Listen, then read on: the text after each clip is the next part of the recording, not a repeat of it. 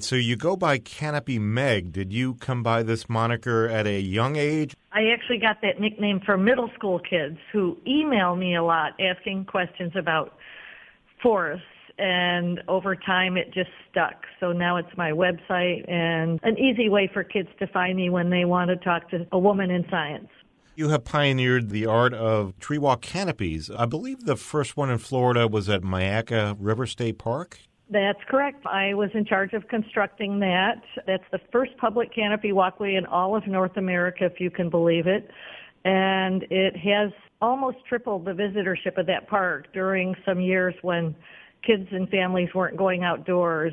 So, what is it about the top of the trees? Is it kind of you could see the forest for the trees better, or can you get a better view up there? What is it that makes it so special? Believe it or not, almost half of the biodiversity on the land part of our planet lives in the treetops. So it's this amazing salad bar in the sky, as I call it, full of all sorts of things consuming the leaves. And lo and behold, we have this extraordinary place for discovery and lots of important services that are being performed that keep people alive, essentially. Well, you know, when you talk about climbing trees, I think of my kids uh, who love to do that. That comes naturally to them. They'd love to be in your shoes.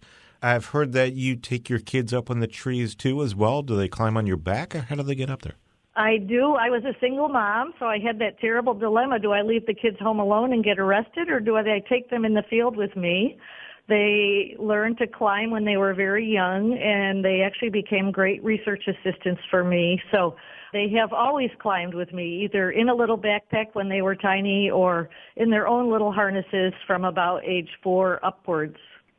Now, you'll be speaking April 30th with Sylvia Earle at the Tampa Theater. It's called Enchanted Earth. Tell us about some of the things that we could hear at that presentation. Sure. So the famous biologist E.O. Wilson nicknamed me Her Highness because I study the tops of trees, and he nicknamed Sylvia Her Deepness because she goes down deep in the ocean. And I think this evening conversation will be a bit of our collective adventures exploring these extreme parts of the planet and hopefully a great opportunity to inspire and promote women and minorities in science, which is something that I'm really passionate about.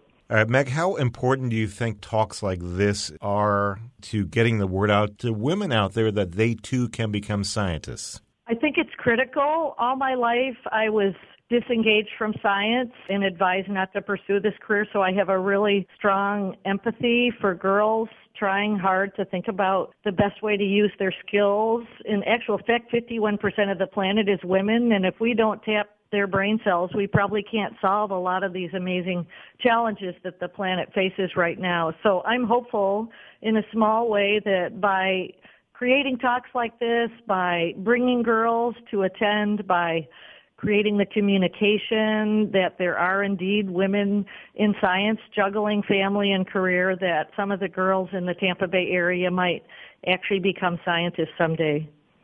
Okay, Canopy Meg, or Margaret Lowman, is a Sarasota resident and Chief of Science and Sustainability at the California Academy of Sciences. Thanks so much for talking to us. Thanks. What a pleasure.